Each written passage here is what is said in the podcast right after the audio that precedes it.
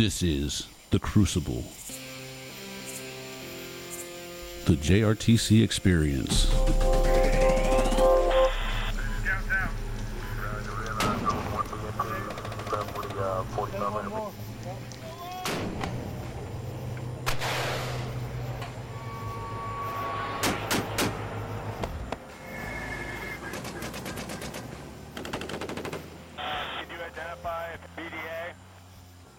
This is Scouts Out. In this series, we discuss scout warfighting skills and lessons learned in a decisive action training environment for large scale combat operations at JRTC. Hi, my name is Captain Nicolaus Rohrbough, and I currently serve as the lead planner OCT for Task Force 4 here at JRTC Operations Group. And with me today, I have Lieutenant Colonel Nugent and First Lieutenant Hutchinson out of 389 Cav with the 3rd Brigade, 10th, 10th Mountain Division. Sir, could you please introduce yourself Sure. and tell, tell me a little bit about yourself? Yep, I'm Lieutenant Colonel Ryan Nugent. I'm the squadron commander for 3rd Squadron, 89th Cavalry Regiment, uh, 3rd Brigade, 10th Mountain. Um, and my, a little bit about my background. So, commissioned in 2004 from West Point. Uh, went over to Korea, was a tank platoon leader for four months, and that was the last time I was ever on tanks. so, uh, that, memories, yeah, sure. Fortunately, that unit uh, deactivated 272 armor, and then I went over to 47 Cav and was a scout platoon leader over there on Bradley's. Finished up my time in Korea, and then had the opportunity to go to uh, 473 Cav and stand up the, the squadron there. So as a first lieutenant, I was like the most senior guy on the ground. That must have been wild. It was absolutely uh, crazy trying to stand up a squadron from scratch. Uh, did time there as, as a Troop XO, uh, deployed to Afghanistan for a 15 month rotation. Uh, came back, did Triple C up at Fort Knox, back when that was the home of the armor. Oh, yeah, a long time ago. Yeah, a long time ago. And then uh, came back and did another tour uh, with the 82nd um, as uh, in 173 Cav.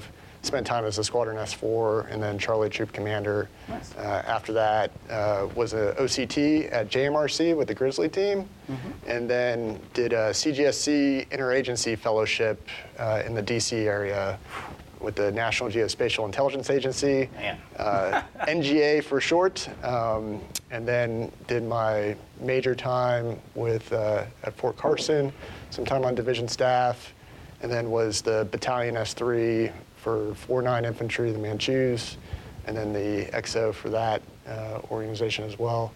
Um, and then uh, went to the 194th Armor Brigade down at Fort Moore.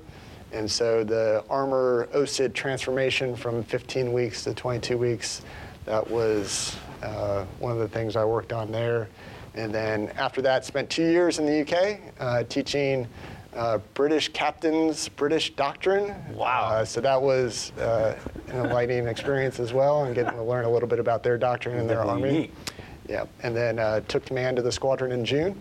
Uh, we did a, a year train up before our J- JRTC rotation. Wonderful. Um, okay, so then could you introduce yourself?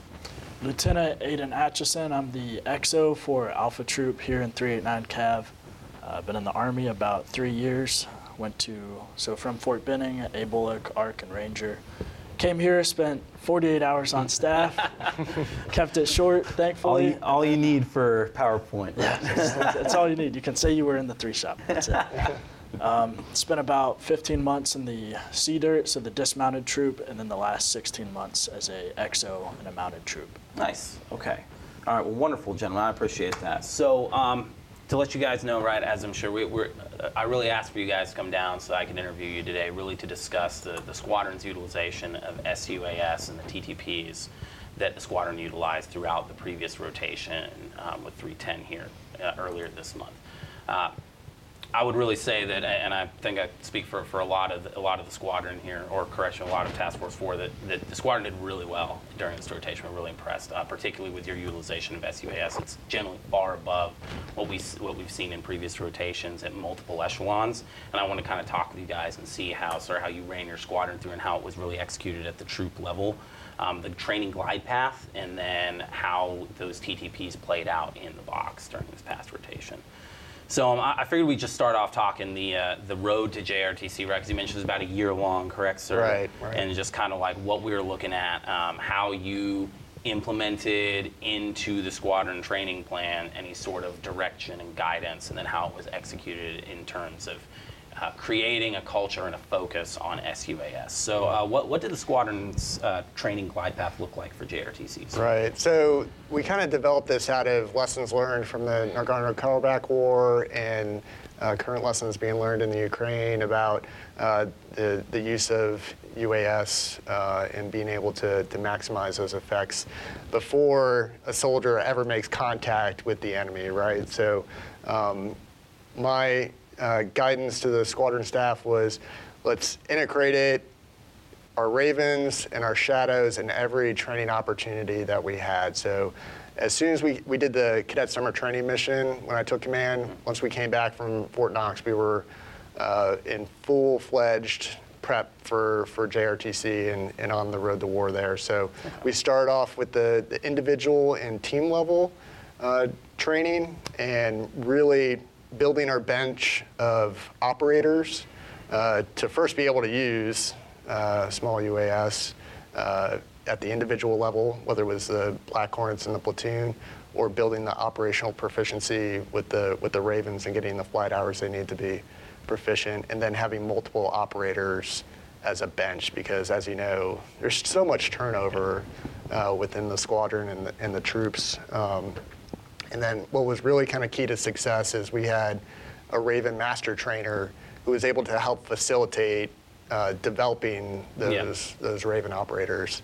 Uh, so a lot of work on the front side uh, in kind of building that, and then really having the troops back brief me on their whether it was team training, when they were actually going to utilize their small UAS, and uh, when uh, you know how they were going to utilize that. And the S2 shop really helped a lot too, uh, helping develop that kind of understanding of hey, we've got an NAI we're not just going to get after it with ground scouts. Let's use every tool available um, to, to develop the situation and confirm or deny enemy presence. And then we collectively went up and took it, a, a took it up a notch. Uh, we did a off-site uh, training event at Camp Shelby. Yeah. So the entire squadron drove 300 miles from Fort Johnson uh, to Camp Shelby, Mississippi, to really get after uh, some collective training from crew gunnery all the way up to platoon live fires with sticks and FTX in the in the middle. So that was a 35-day training event where we focused on small UAS, integration of EW and SIGINT teams, and then we also had the Shadow Platoon uh, come out and fly for us as well pretty distraction free, being 300 miles away from, from Fort Johnson. I know a lot of units can't do that, but we had the unique opportunity to just really focus the squadron, and I had the opportunity to develop uh, the platoons and the, the troop command posts to really integrate those assets uh, in that in that type of environment. And then as we came back, we just maintained that proficiency. Uh, we did a brigade level operation uh, called uh, Patriot Peak uh, that focused at the troop and brigade level, uh, from the troop all the way up to the brigade level, and uh, maneuver and fires integration. Um, but the squadron made a whole lot of money at Camp Shelby getting our uh, platoons practiced and trained integrating small UAS. Uh, the EW teams just finding out their capabilities and limitations, right? um, they do come, anytime you get enablers, there are uh, potential friction points with that that you have to work through.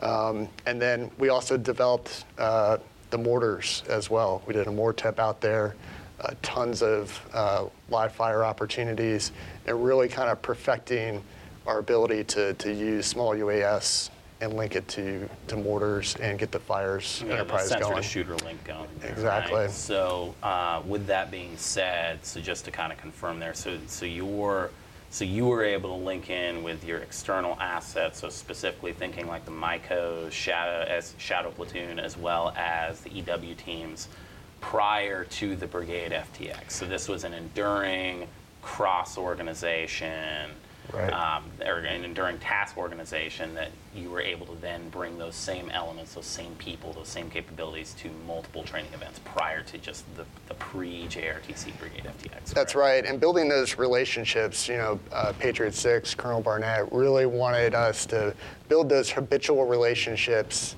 um, across the brigade with enablers that we would be using during JRTC and, and combat operations. So, uh, you know, absolutely awesome opportunity to kind of bring the team together and work through some of that initial friction before doing it for real at, at JRTC during a rotation. So, Aiden, what about for you? So, uh, for did you, did Aero Troop execute any sort of additional training um, at the troop echelon within the commander's like training guidance or his intent. We did. So last November, so between like the individual and team level in the training cycle, then we did a dismounted UAS sticks down in Rose Pine. So it, it was only like 30 hours, but it was fantastic because it eight mile ruck as teams into utilizing UAS. We had our fisters attached to us for it, so they like teaching people how to use PED sevens, Hornets.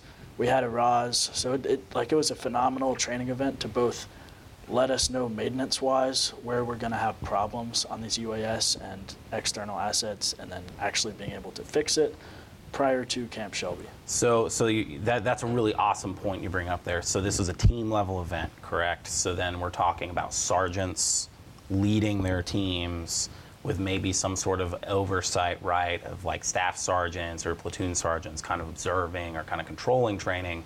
But that ultimately, when you have those 10 level soldiers out there, or when you had them out there executing, it was that that their initial team leader that was teaching them how to use these assets. Is yes, that correct? Which, which helped a lot. Yeah, wh- which is awesome because that would because I mean that's part of the culture. Then I assume with 389, where it's not just hey the civilian SME that's attached to ops group or you know the the platoon sergeant directly teaching soldiers. It's these are skills that we have created in the squadron that have now percolated down to where you have individual sergeants teaching their soldiers how to use these SUAS. Is that is Right. that a correct assessment? Yeah, that's that's exactly the mentality I was trying to go for in, in building that culture uh, within the squadron to uh, first NCO's own training within the 10th Mountain Division, right? And like teaching our soldiers what right looks like and making sure that they are confident in their equipment and they understand the techniques, tech, uh, techniques, tactics, and procedures that we're going to use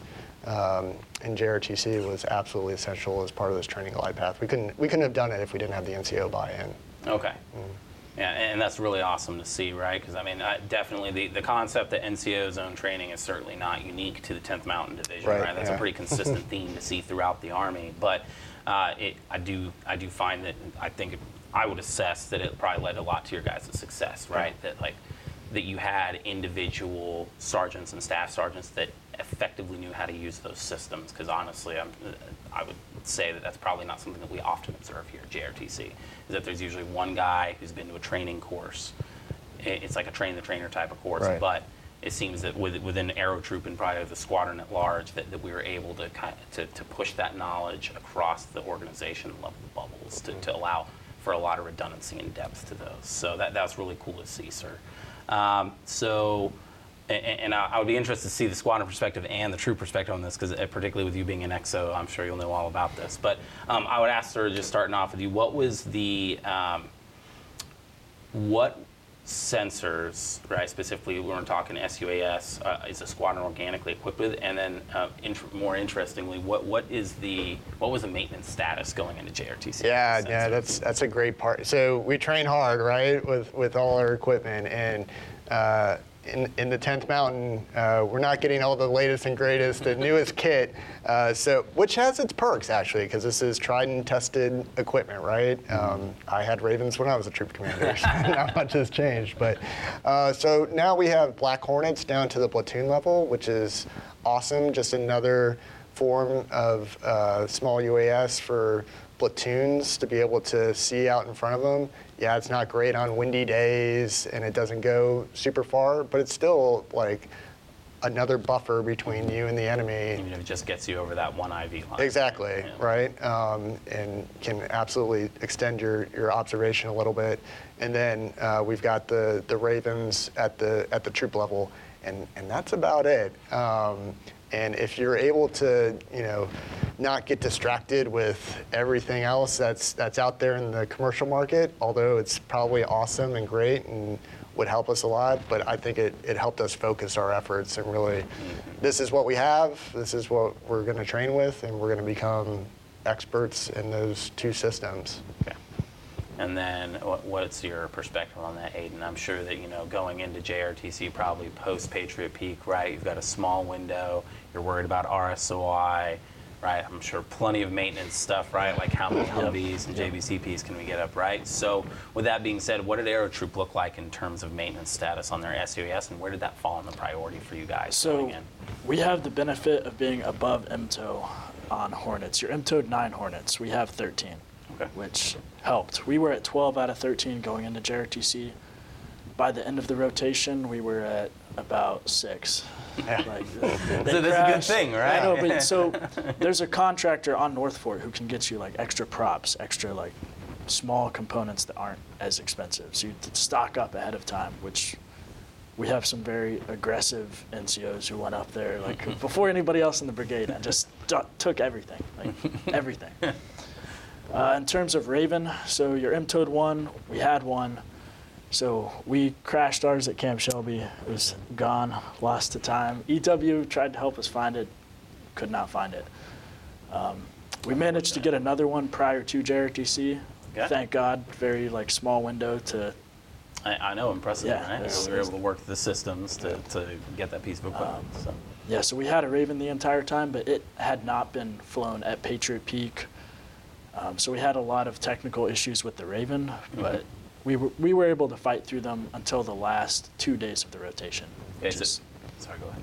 uh, so we had a Raven until the last two days. Okay, so so ultimately, even acknowledging that there may have been some technical problems, we were able to work through those friction points, and AeroTroop was able to operate both systems going into JRTC, correct?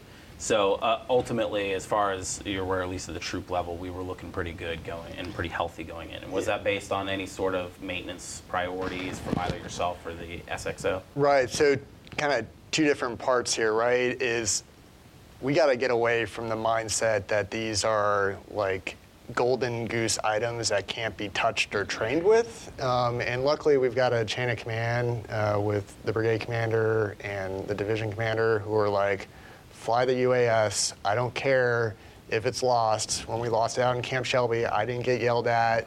You know, we did our due diligence trying to find it, but there, we didn't spend 30 days out there looking for it, right? Like, um, so there's a culture mindset shift that these are pretty much disposable type objects. And yep, we may have to do a FLIPL or something like that, but as long as we're using it to train and and using it to, to win during JRTC, like there's a, you know, leaders are willing to underwrite the loss there. Awesome. Now, when it comes back to, to the maintenance point of view, like Aiden, I think, can tell you, I am uh, very draconian when it comes to, to maintenance in the squadron, whether it's our uh, vehicles, comms, NVGs, radio equipment, and specifically our Ravens as well. So uh, there were times during the rotation that I was nervous about our ability to continue to fly UAS. And, and Aiden, I don't know if you were tracking in the background, but I could hear it. Yes,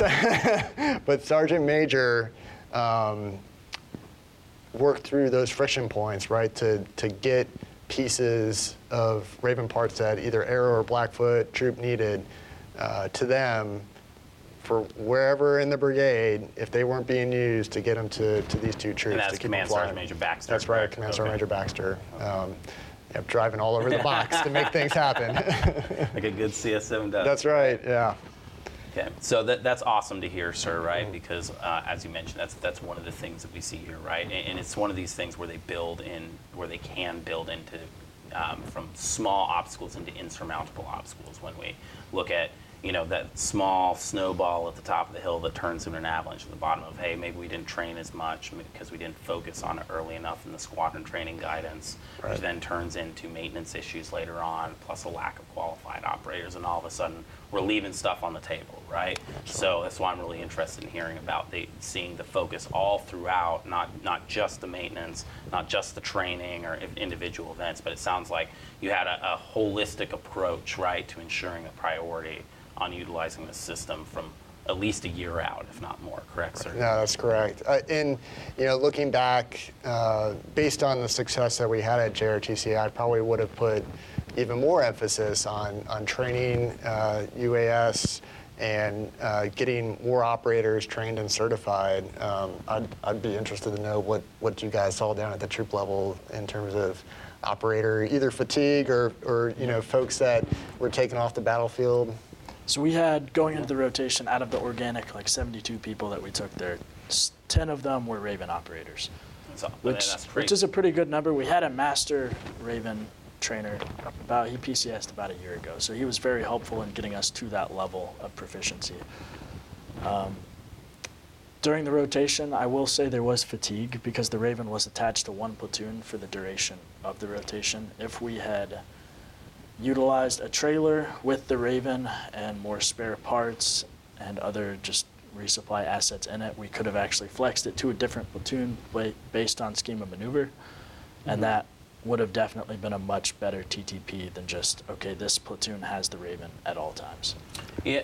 Um, so one thing I, I'd say that's really interesting that I just heard from there, Aiden, right, is and something that, to bring up is, is 10 Raven operators. It, I'm, I'm very surprised by that number. That's very rare for us to hear something that high just within one troop. And, from your understanding, sir, is that about correct for your other troops? Right. well? So Blackfoot had eight, uh, Arrow had had ten. So and then Cedar had uh, five, I believe. So I was tracking almost like a gunnery type mentality of, hey, these are our operators, and just like you would with uh, your medics or any other type of like, these are the folks that are those operators. They're they're current and qualified. They can fly. Um, but you know there is only one you know Raven uh, operating system. So where do you put that in the troop? And I know that was something that we discussed, and, and where best to utilize that. So No, stuff. absolutely. I mean, but we- we'll normally see uh, few, many fewer than that, right? Really? We usually Okay. see about two to three. So, so uh, once again, the focus on getting up to that number, like 10, is awesome.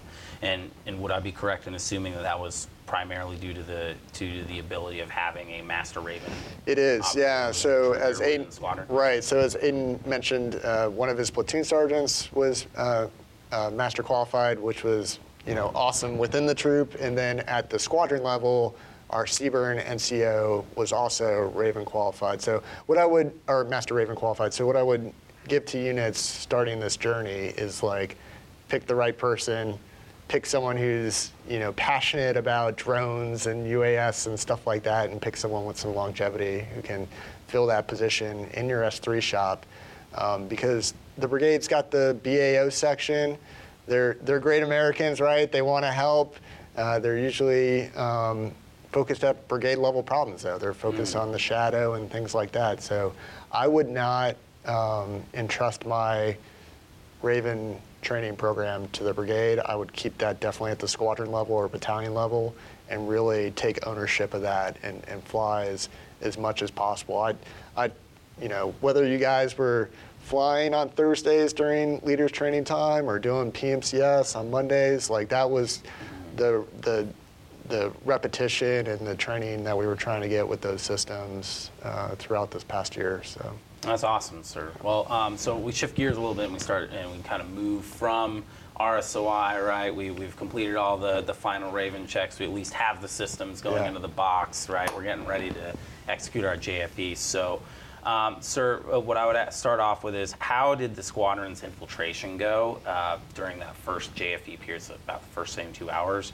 And then did we provide brigade any useful intelligence or I- information requirements? And then how did it, SUAS specifically play into that? Right. Yeah. So the the squadron uh, was given a really awesome opportunity to enter uh, the AO about 48 hours to 72 hours in advance of the brigade coming in. So really getting an opportunity to understand uh, the operating area and being able to expand the lodgement. So, um, and and during that, we really had a good understanding of the enemy's infiltration as well. Uh, so they were an airborne unit that just jumped on Geronimo DZ, and they were kind of in the same position as us. Like, how far could they establish either a security area or or get into um, AO Patriot, as we called it?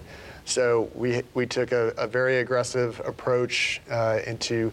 Uh, uh, doing a rapid and forceful zone reconnaissance uh, all the way out to a uh, reconnaissance limit of advance and then transition into a screen to let the brigade come in and have enough terrain to be able to occupy all those key nodes like PAAs, the BSA, all the different headquarters, uh, and of course the infantry battalions to, to, to come in and transition from movement to maneuver.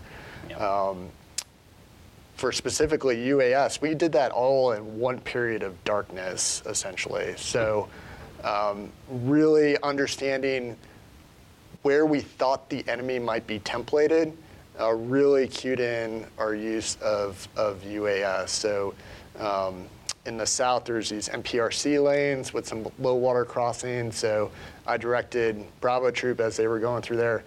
Hey, based on our uh, intel collection matrix, they were tasked to fly their UAS to observe those NAIs before uh, they ever got close to those. And then the same with, with Aero Troop uh, operating to the north on those two main MSRs. So, so this is a really interesting point, then, sir. And then, Aiden, I, I assume you, you can probably confirm this, right? So, acknowledging that the Ravens are at troop or, or in an infantry battalion's case, like at, at company level, you still view that as a squadron asset, right? Which was then tasked directly to, like, by you would task the troop to fly that in certain areas. Right. Is that correct? And, and so there's a couple different uh, mentalities out there. One is like, hey, the troops got mortars, they've got UAS, he's got all this firepower at their disposal. Let them go out and develop the situation. I kind of subscribe to a different mentality. And when we're talking about uh, a complex operation between multiple troops, and there were actually decoys following us in Trail 2 to, to set up key checkpoints on the, on the routes. from, from the infantry That's right, from the infantry battalions. Um, it needed to be a little more directive. And I think that's one of the key takeaways I have from LSCO type fight is that you have to be a little more directive because they, they don't have a staff. I mean, Aiden is the Troop XO and he's doing it all, right? Like, so just to you know, make sure all our bases are covered, tasking a troop to use a specific asset on an NAI, I think is absolutely within bounds of what uh, the LSCO fight's going to be like. And, you know, I think it paid dividends for us uh, to be able to do that and confirm or deny enemy before we just drove our trucks straight into a low water crossing with no idea what could be what could be there. So I don't know if you got the same impression. Yeah, so so the first for that first period, right, it was about three days or so. Uh, how did how did you perceive that in terms of SUAS usage? So obviously, like I assume the squad, you received some direction from squadron on where to employ your SUAS, correct? And then did, did that facilitate success at the troop level with the squadron applying that staff power, or did it would it have helped more if you'd I, been able? I'd say yes. The issue we initially had is that if you look at the NAI overlay, it's like the whole map is just NAIs, just everywhere. Um, but the squadron order broke down further, like, all right, this is the NAI you are looking at with this asset, which is like that's, that's normal. Just- I, I was under the impression it's normal. from- Yes. yeah. Um, yeah, so it, I, I would say it did work. It caused a little bit of consternation at the troop level sometimes. We're like, oh, they're telling me my scheme of maneuver. Like, I, I want to make my scheme of maneuver. But I'd say in terms of SUAS usage, it was Okay. successful. And then I know we've been speaking a lot about the utilization of Raven to collect on specific NAIs here, but um, how did Aero Troop employ their Black Hornets um, like to success during that first 72 hours? Because I understand it was it was kind of a mad dash, right? Because mm-hmm. understanding the the how early we were able to get into the AO, we wanted to make sure that we seize that opportunity and move quickly, right? Right. Of which is a very fine line between you know rapid and forceful movement and just driving into contact. Yeah. And so, so how, how did Aero Troop see success in that through the utilization of those Black Hornets? So the TTP that we have for pretty much every movement to an NAI where there's templated enemy is dismounts, fly the Black Hornets, at least one terrain future one IV line, like from where you suspect contact. Ideally, Raven has already e- either is observing or has observed it like within the last like 30 minutes to an hour, and hopefully Shadow before that if feasible, which was only feasible for the initial part of the infiltration. Um, so once you have observation with the Hornets, dismounts continue moving up. Once dismounts have secured or identified whatever enemy is there, then that's when you call for fire. And one like you can call for fire the like the entire time. Like we had a lot of mortar rounds. We brought LMTVs for mortar rounds, which I was not a fan of initially. I I'll I'll take that one as being wrong on because being able to call just immediate suppression with over 380 rounds is like that's that's a lot. Yeah, to just resupply at 80% and you're you're set. That's awesome. So you really like if you are engaging with a direct fire weapon system, like that's that's not from both like the squadron level and the troop level in terms of direction. Like your engagement criteria is like always use IDF.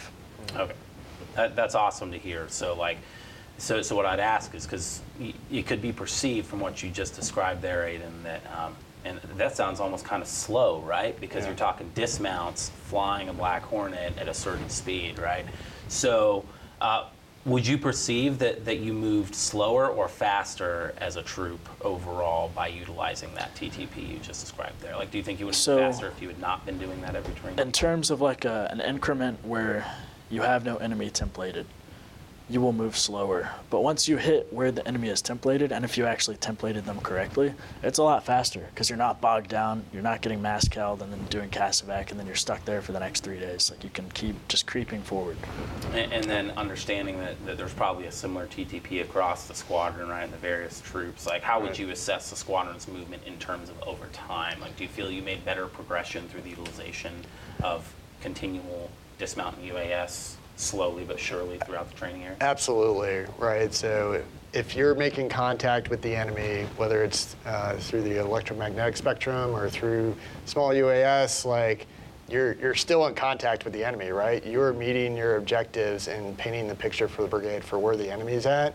Um, and if there is no enemy, then you're absolutely, like if the S2 hasn't uh, templated that and you've done your MCOO at the troop level, like, yes, that's your time to, to speed up your, your maneuver through those, through those areas. And then, yeah, slow down, be more deliberate as you're going through some of those templated uh, enemy areas or you have a specific NAI to, to collect on. Um, it's a lot better than having to do CASEVAC. No, that's that's absolutely true, sir. I mean, that that's probably one of the best things is that when it may seem slower at first, right? Right. But ultimately, over a 14-day period or a 10-day period of force on force, slow, steady movement every day will be faster than Right. rushing and then having to deal with mass cows and reconstitution back in the Absolutely. it again. And we got to think about the infantry battalions behind us too. Like, how fast are they moving? Uh, in our rotation, it was one of the hottest uh, JRTC rotations, I believe, in a, in a long time, maybe Yes. maybe ever. and that and that impacted uh, the ability of the infantry battalions to to move. We coming into the rotation as a brigade thought, hey, we can do probably four kilometers a day, and we'll meet all our march objectives. We had to reassess that coming through, and be like, hey, we can only do a kilometer or two based on the environmental conditions and the rate of resupply for, for water and ice uh, to be able to do that. So as a mounted force, right, we have to understand the capabilities of, uh, you know, the infantry that are backing us up. Yes. no, that make, that's a great point, sir.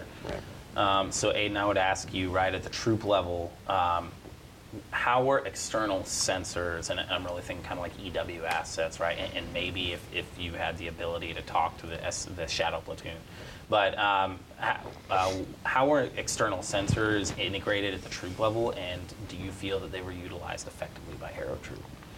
I, I would say yes. So I'll start with Shadow. So from Camp Shelby to JRTC, then our improvement in actually utilizing like the Shadow and the OSRVT system, like much better. Because at Camp Shelby, we just had all the components. You'd like throw them out on top of your truck, try and set it up real quick, log in, make it work. Um, between that and JRTC, like we hard installed it in the truck, like camo net poles with epoxy and screws in it. Like it, it worked. It was kind of janky, but it, it worked. So, so you had no SRVT in your tr- in your Mm-hmm. Yep. troop headquarters, correct? Yep. And you can dual feed Raven and Shadow with it Okay. as well. So you can have that JBCP, HF, FM all at the same. Like, it's a good system. Okay. It's good. Nice. Yeah. Um, so how did that work then? For, Uh, for it, it was it was pretty successful. A lot of times the shadow, which something that caused us an issue is at Camp Shelby, we were used to having the shadow like solely focused on us. Mm-hmm. But both at Patriot Peak and at JRTC, it's like there, there's a larger brigade mission, and so you have to like take into account where it's actually going to be. And you can't assume you're going to have any kind of support.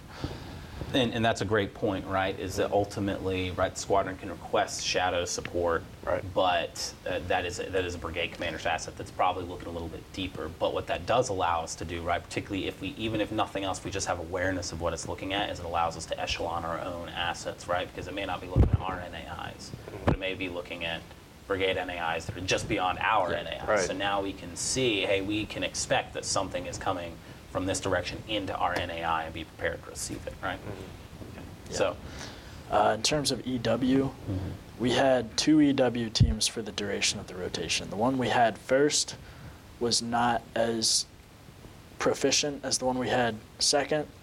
So for the first half of the rotation, our utilization of EW was pretty limited. Like it was usually from the CP location or just adjacent to the CP, trying to co- connect, uh, collect lobs with the V-Rod. Mm-hmm. Not much like using dismounts with the dismounted V-Rod or the Wolfhound at so all. was that a mounted team then? Yes. Okay. Yep. They had two MATVs. Okay. And then for the second half of the rotation, we had it, it was a fantastic EW team. Like they, they were phenomenal. Like they always wanted to dismount, which was great.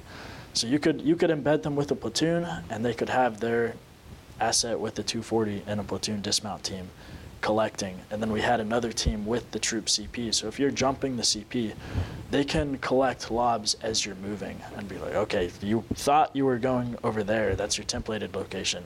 Don't. Like there's a ton of lobs, very strong, all converging on that location. That's awesome. So because this brings up a point, right? Is that so EW teams can come in mounted and dismounted variations, right? So then Aiden, from your perspective, like you would say the dismounted EW team is probably a little more effective, correct? I'd, I'd say it depends on what you want to do. If you want to conduct reconnaissance and call for fire, yes. But if you want to find a good place to emplace either an MFP or a CP, like the mounted element will probably be more useful. Unless if you pull up like to an IV line, dismount your EW team, and then they do the same function they would do mounted. Okay. Yeah. No, that's really interesting. So then, um, sir, I'd ask you kind of in the same vein, but from the squadron perspective, um, how did we successfully integrate sensors across the brigade? So across the brigade, uh, it- again, it came back to those habitual relationships, and the brigade S2 and the MICO, um, understanding our mission set and un- us understanding those enabler capabilities and limitations, and being able to integrate them into the squadron. You know, ideally, you want you would want those uh, soldiers you know, doing PT with you and training with you 24/7, so on and so forth. But they just they can't, right? Because they've got other missions and and you know, uh, dedicated training stuff that they've got to do. Um, but having those t- key touch points to build that habitual relationship is absolutely key, and you can't do it without the buy-in of the Brigade S2, um, the brigade commander, of course, and the and the MICO commander to make it happen. Uh, I know some squadrons have gone to the mentality of, hey, why don't we just take the MICO from the BEB and put it uh, with the squadron. And, that, and that's a technique, right? Um, my kind of going in proposition w- with that was, uh, I'm sure you've heard the song "Mo Money, Mo Problems." Yes. For me, it's uh, "Mo People, Mo Problems." Sometimes. You get all their maintenance problems too. you exactly, that, all their maintenance problems. Um, you know, the, the HUMINT teams are great Americans, but uh, they need to be kind of working in the rear area, developing their sources and stuff like that. And then, like you said, the shadow is a brigade asset. They need to be looking a little bit deeper uh, than we're looking. I think it's good to have that uh, connection with the shadow platoon leader. Uh, we learned a lot at Camp Shelby just to be able to communicate, right? And I think help the brigade a little bit with, hey, they probably need a JBCP right next to their ground control station so they can communicate um, either back to the brigade or to us what they are actually observing, uh, just in case we don't have the feed or, or whatnot. Well, I, I would say because I mean we had OSRVT at the squadron level too, correct? So so w- Oh, would it be a correct assessment that because we built those relationships and we, we physically understood the equipment prior to Patriot Peak, right, that we were able to act, that resulted in us having functional OSRVTs Yeah. at multiple echelons? Absolutely. And, and Aiden led the way in terms of troop command posts. And, uh, you know, when we were talking during the train up, he would, you know, he's like a mad scientist. He's like, I want to put this, this here, and here. And I'm like, that's great. I need every troop to look like this exact same command post. So directing. Pierce. Right? Yeah. so, so directing that each troop will have an OSRVT in there, and we will test it and make sure that it's functioning, and the ComSec keys and all those things that can really trip up uh, units trying to do this thing um, is, is something you got to work through ahead of time. No, no, that's absolutely a great point, right? Because I would argue that a lot of times, kind of the same thing as we were talking a little bit earlier about training, training Raven operators, right? Is that oftentimes we see these OSRVTs. Um, I think a little bit before this, we were talking about the, the anti-intrusion kits, right? Yeah. Like these really cool things that we have in the rear, and then we just like, oh, it's time for JRTC, and we drag them out, and we haven't actually put them into operation and figured out how they work. So then we, it's too late once we get to the box, right? So taking that time and effort on the OSRVT ultimately bought us, you know, mo- more ability to just see other things out there, even if it's just if it's just a screen that we're looking at, Right. just looking somewhere a little bit deeper. Uh, so uh, I would ask, sir, uh, because the kind of the meat and potatoes of the rotation here, right? It's Yeah. something that every every squadron commander wants to wants to be able to answer. But um, did did we fight for information throughout the entirety of the rotation? And if we did, how were sensors employed to maximize survivability? Because that's the name of the game in LSCO, right? Right, It's like yeah. how did we make contact on favorable terms Mm-hmm. with SUAS to maximize our survivability? Right. I think throughout the entire rotation, I was I was enemy focused. Right. So the squadron was hunting the enemy. Uh, regardless of, of what was going on. And that's just kind of the mindset we had going into it is that we were going to uh, hunt Geronimo, uh, the evil Tarikans, uh, across the AO. And the way we were going to do it uh, was with small UAS and the SIGINT EW teams uh, to make that happen. We, we this is our backyard, right? And the terrain here uh, just is not uh, suitable for mounted maneuver against a mechanized force, right? So gun trucks against BMPs are going to lose every single time and twice on Sundays against tanks.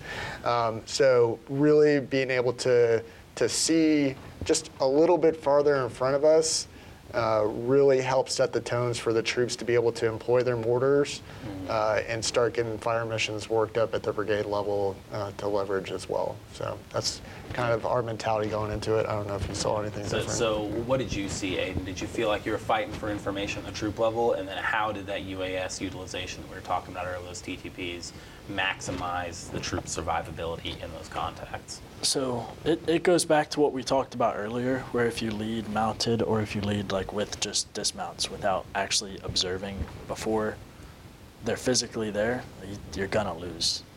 It's, it's not gonna go well. Um, so we, most of the time we were fighting for information. There were times where once you were in direct fire contact, it always transitioned from we're fighting to information to we're just fighting to survive. Mm-hmm. And so the key is to keep it out of direct fire contact so that you can continue to fight for information. Because your job isn't to fight to survive, it's to fight for information. Uh, well, it's, it's interesting that you mention that because, um, right, a, a lot of those times that's due to uh, our the enemy force being pretty quick to, to either catch you unawares, right, and now all of a sudden, as you mentioned, you're, you're not really focused on your actual mission at that point because Geronimo is not going to be coming at you with the same amount of combat power that you have, right? Like if they're going to get in a fight with you, they're going to make sure that they have overmatch, which is where we transition to that fight for survival, right? Yeah. But um, do, you, do you have any examples of where that SUAS paid dividends and allowed you to not get into that kind of Yes. bad So we had, there was one night, I think it was like around seven or eight of the rotation. It, it was perfect. Like I, I was very happy. So it started with a platoon SP'd Raven ahead. So submitting a ROZ usually just administratively every about every six hours is what we got to. Initially we had a lot of problems because I, I would not submit enough ROZs and I wouldn't template where they had to be submitted from or how far they should extend.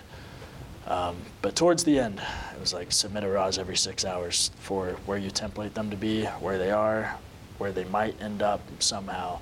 And worst case scenario, you have a ROZ. The airspace is clear, even if it's not your Raven yeah, that's in it. Yeah. Um, so that that was very helpful. But in terms of scheme of maneuver, it was what we talked about. So UAS, then Hornet. After that, dismounts, mm-hmm. move forward, then pull the trucks forward, and just rinse, repeat. And we called within an hour. We called in 12 fire missions, two pre-plots, and then 10 immediate suppression, which the fire markers could not keep up, which was which was bad because we, we ended up wasting a lot of mortar ammunition.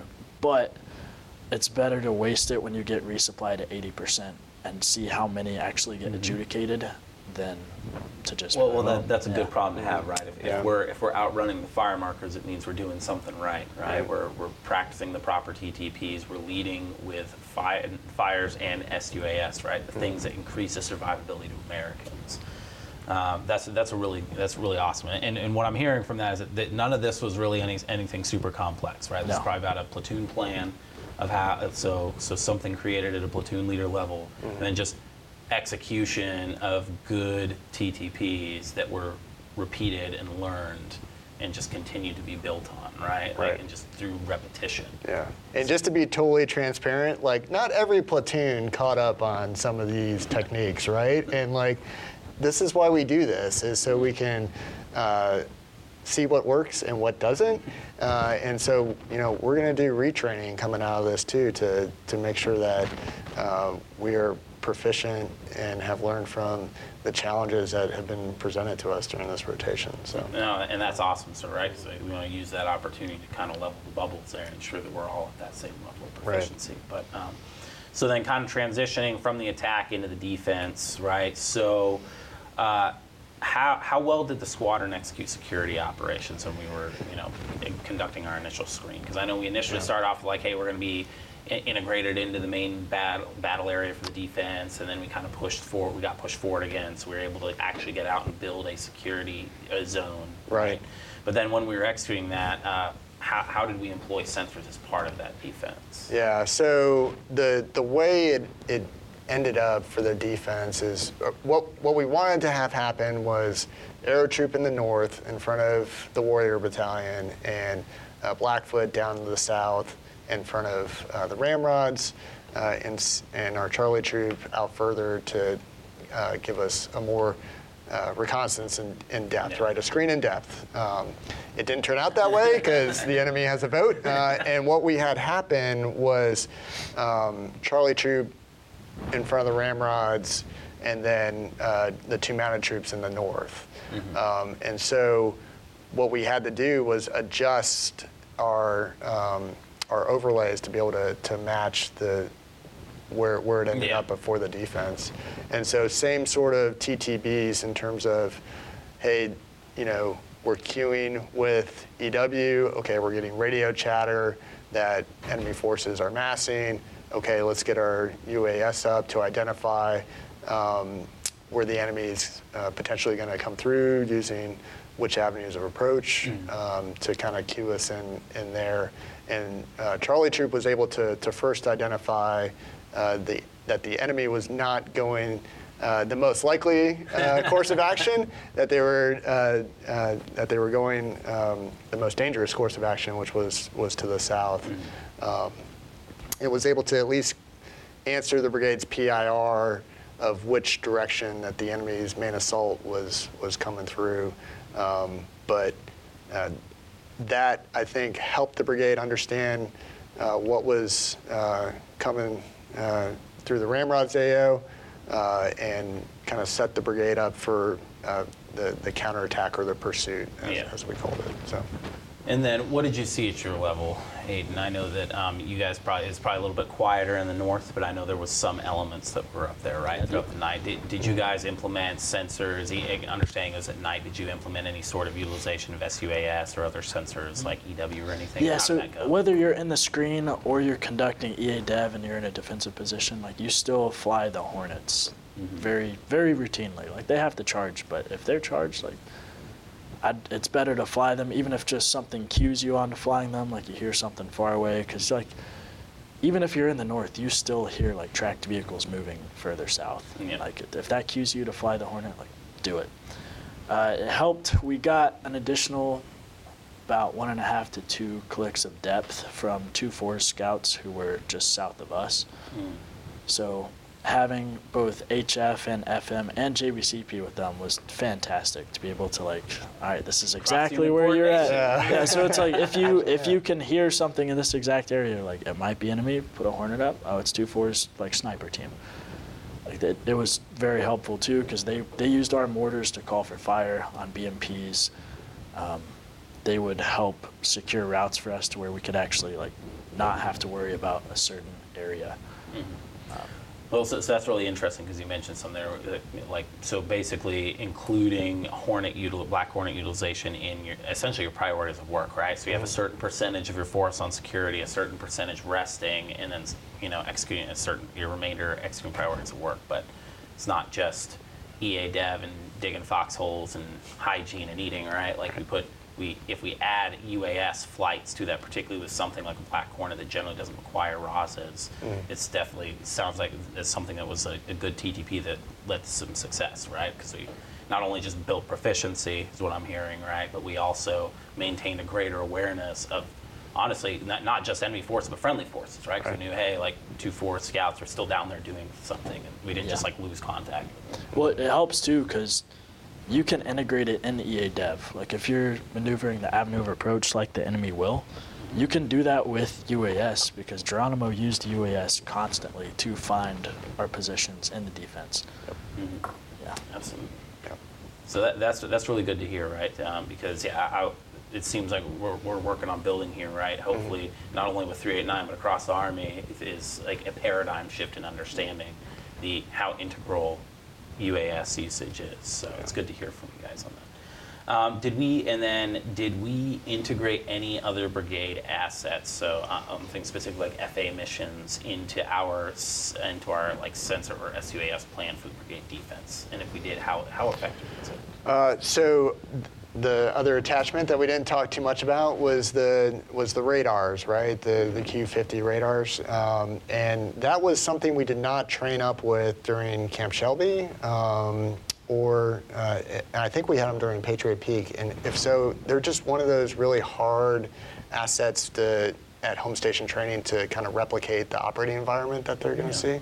Um, so uh, we had them attached to the squadron, and we would uh, position them uh, in order to understand what uh, the enemy uh, fires were doing, uh, and they would pick up their um, their uh, um, points of origin and points of impact, and helped uh, the brigade understand uh, where those uh, potential PA, enemy PAAs were at Mm, uh, to, yeah. to leverage the counterfire fight. And, and I think we had some really good success with them. My understanding is that we, we fired a lot, like probably about 50% more counterfire missions on average because we, we had good radar placement, correct? Right. Yeah, and and a lot of that was was growing too. Uh, to be you know 100% transparent, we didn't fully understand their capabilities when they were attached to us in the Ruba, and it it, it really takes um, you know the the squadron staff to really bring those a- attachments in. Uh, understand their capabilities and lim- limitations, and then not just pass them down to a troop and be like, "Hey, you're now in charge of uh, feeding them and giving them fuel and making sure they don't get killed." Like, also letting them know like how important it is of an asset and that it's in the right spot at the right location to, to give give us those those lobs so we can um, do the counter firefight against the enemy. That's interesting, sir. So, um, if we're kind of looking at closing out here based Sure. on time, but um, so so we'll start off with you, sir. Like, uh, what what will you implement in your future training to focus on the employment of organic sensors at squadron level, like as part of your squadron training plan and training guidance? Right. Yeah. So we're going to maintain our, our Raven operator proficiency. Uh, we're going to get healthy again on our on our maintenance and everything like that too. I mean, it, when you train with this stuff, it breaks, right? It, it's just the nature of the beast. So we're going to get healthy on our maintenance. We're going to continue our proficiency flights, uh, and then at any opportunity to integrate those those teams, we will absolutely have them uh, attached to the to the squadron uh, to to do that as well as we go back into this um, uh, training progression coming out of JRTC. So uh, I'm excited to to you know take the lessons that we learned during this rotation. Um, We'll have some key leader turnover, Yeah, absolutely, always. and we'll we'll rebuild the team using those lessons so they're not lost in the sands of time, uh, and, and and continue to get after it. And uh, the great thing about being here at, at Fort Johnson and JRTC is is um, the ability to, to talk to units that are coming through. Um, and I, I've already met with some of the LTP coaches and, and making sure that um, we're spreading this throughout the throughout the um, throughout the force going no, forward. That, that's definitely awesome, sir. And um, I'd ask you the same thing, Aiden. So, like at the troop level, right? Looking forward, if you're, you know, looking at the next Arrow Five, right? Who I'm sure has probably already been identified, right? Um, how are you? How would you encourage him to try and, and build out the troop training plan, and like glide path, to ensure that we're maintaining these good training events, and and or focusing on improving our utilization of, of UAS? So first, I would say basically what Colonel Nugent said that you just have to maintain the proficiency because getting to the proficiency is the hard part. Once you have it, you can maintain it and still climb. So in addition to that, the more that you can like automate what you do in terms of both reporting and requesting. So like having ROZ formats pre-built out, whether it's in RFMSS or it's in JBCP for when you're in the field, to where all it takes is fill in a little bit of data and send it. And it's much easier, much faster. The turnaround is exponentially better. So, so basically, understanding the ROZ Yep. request I, process. one last thing that I completely did not know for the entire rotation, and my OC told me at the end, and th- it, was, it was upsetting. no. Is that you don't OC. you don't need a ROZ. Like just get an air corridor, and then you can use the air corridor, and you don't have to resend it for approval every 24 hours. No, that's definitely a good point, right? Um, so, then, sir, I'll, I'll leave you with a final word. Um, I, I just asked, so what advice would you give to incoming rotational units, right, at the squadron or even the brigade level, um, on how on how to focus on employing those TTPs and, and maximizing that survivability, and being able to look beyond the, the lead soldier, the lead scout? Yeah, I, I would just say um, your, everything I just said sounds incredibly easy, right? But when you try to do it at, at uh, JRTC, it's incredibly hard. Um, so whatever you th- you're doing in your training progression coming here, add additional rigor and friction to it, so that way when you do get here, you're you're not just like, oh, I, I didn't worry about uh, ammo, ammo for the mortars or um, oh yes, uh, that NCO that we had trained to to do uh, Raven operations is now on. Like you got to build that depth, you got to build that redundancy, um, and you got to add rigor to your training progression, and you can't just talk it. You gotta practice it, and you gotta set aside time to do it and block out as many as the distractors as possible uh, to get after those training objectives. And uh, the squadron has to has to be uh, the keeper of that and really shield the troops um, from all the other outside.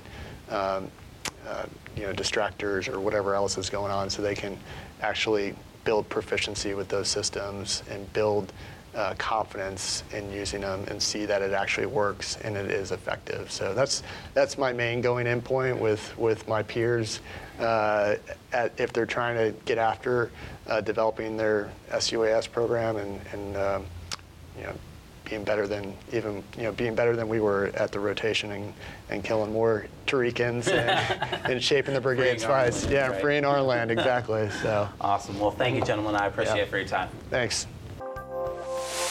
Thank you for joining us on The Crucible, the JRTC experience. The Joint Readiness Training Center is the premier crucible training experience. We prepare units to fight and win in the most complex environments against world class opposing forces. We are America's leadership laboratory. Again, we'd like to thank our guests for participating. This podcast was created and produced by Mr. John Mabes. It was recorded and edited by Chief Thomas Rich and researched by First Lieutenant Anthony Cho. Intro vocals were done by Mr. Robert Chopper. Special thanks to Captain Jermaine Branch and Mr. Jeff England from Public Affairs. Be sure to like and follow us on social media to keep up with the latest warfighting TTPs learned through the crucible that is the Joint Readiness Training Center. Follow us by going to https colon forward slash forward slash linktr dot ee forward slash jrtc. We'd like to thank our partners at the Center for Army Lessons Learned of the Combined Arms Center, especially the JRTC Call Observations Detachment. Be sure to follow them on social media as well. Follow them at https colon forward slash forward slash www.army.mil forward slash C-A-L-L. Don't forget to like, subscribe, and review us wherever you listen or watch your podcasts, and be sure to stay tuned for more in the near future. The Crucible, the JRTC experience, is a product of the Joint Readiness Training Center.